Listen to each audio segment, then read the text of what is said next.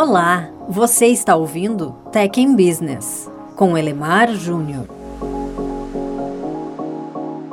Olha só, pensamento estratégico definitivamente não é fácil para muitas pessoas e para organizações. Peter Drucker reconheceu essa dificuldade e sintetizou o que é necessário para desenvolver esse tal pensamento estratégico em apenas cinco questões. Sim, são só cinco. São elas: qual é a nossa missão? Quem são os nossos clientes? O que nossos clientes valorizam de fato? Que resultados desejamos atingir? E por fim, qual é o nosso plano para fazer tudo isso? Obviamente, responder essas perguntas não é tarefa nada fácil e seguramente exige discussões profundas, incluindo alta gestão, funcionários, clientes, sociedade, sobre o porquê que a organização existe e como é que ela faz a diferença. Mais do que isso, demanda grande alinhamento quanto ao significado de excelência dentro da empresa e o que precisa ser feito para atingi-la. Mas, começando pelo começo, vamos tratar da primeira pergunta: qual é a nossa missão? Bom, vamos lá. Toda empresa consolidada seguramente tem uma declaração de missão escrita em algum quadro, em algum lugar.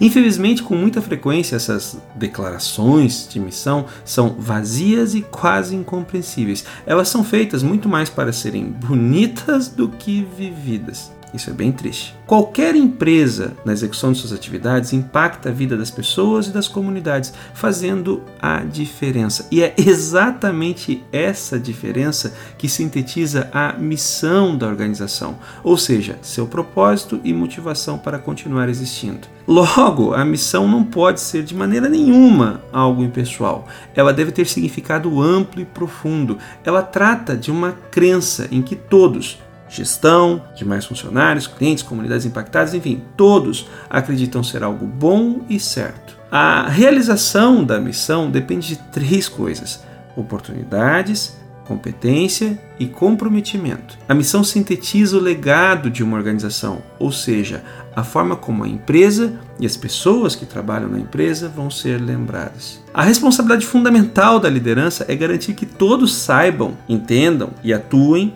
conforme a missão. Assumindo que a estratégia é um padrão coerente para a tomada de decisões, então não é errado entender que a missão expressa a essência da estratégia. Boas declarações de missão são curtas, simples, exatamente para serem lembradas por todos.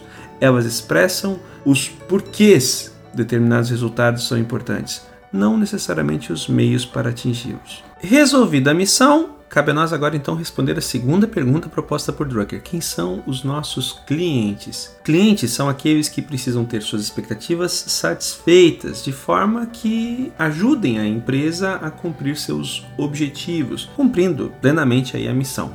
São os clientes que valorizam os produtos e serviços de uma companhia.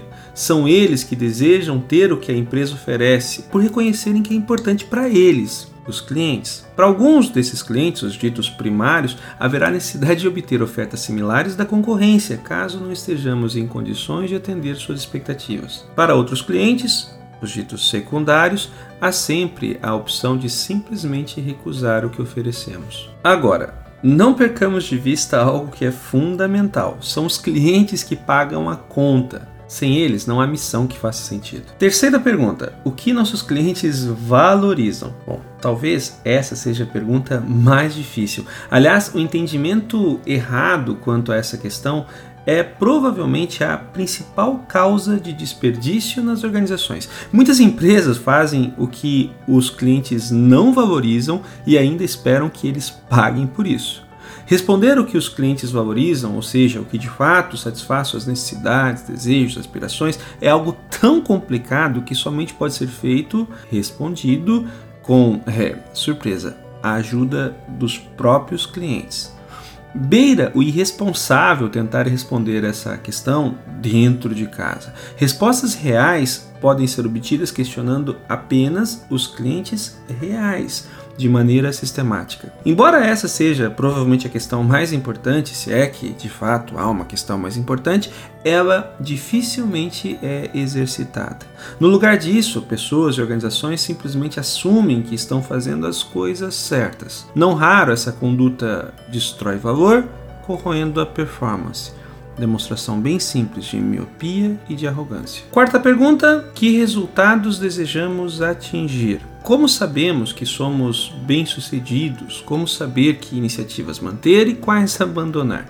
Bom, há pelo menos dois tipos de resultados que uma organização pode obter. O primeiro é o social sempre medido fora da organização a partir dos impactos gerados nas vidas dos stakeholders. O segundo é interno, geralmente podendo ser expresso através de termos financeiros, incluindo métricas como faturamento e indicadores como a lucratividade. Drucker lembra com frequência que o lucro é feedback da sociedade de que uma organização está fazendo as coisas certas por outro lado, o prejuízo é uma espécie de castigo. E quinta pergunta, quinta e última: qual é o nosso plano? Definir o plano combina a missão com uma visão clara de futuro, expressando metas e objetivos, ações e orçamento. Aliás, o plano confirma ou invalida nosso entendimento para a missão. Afinal, embora a missão transcenda o hoje, ela precisa governar as decisões imediatas. O plano é essencial para alinhar a missão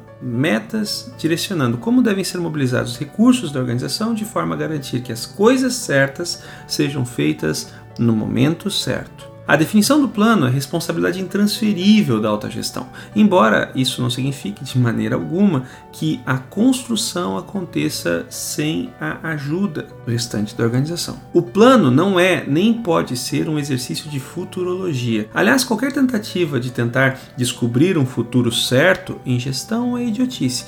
O futuro é imprevisível, precisamos lidar com cenários, mas esse é tema para outra conversa. O plano é, em face de todas as incertezas, uma definição de onde desejamos chegar e um manifesto de como desejamos fazer isso.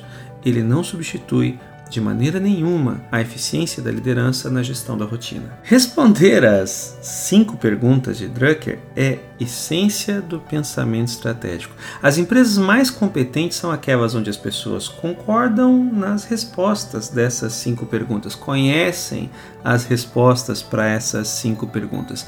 Afinal, o alinhamento de propósito autoriza autonomia de atuação. Se você gostou do tema deste podcast, confira também o conteúdo disponível em www.elemarjunior.com. Obrigado!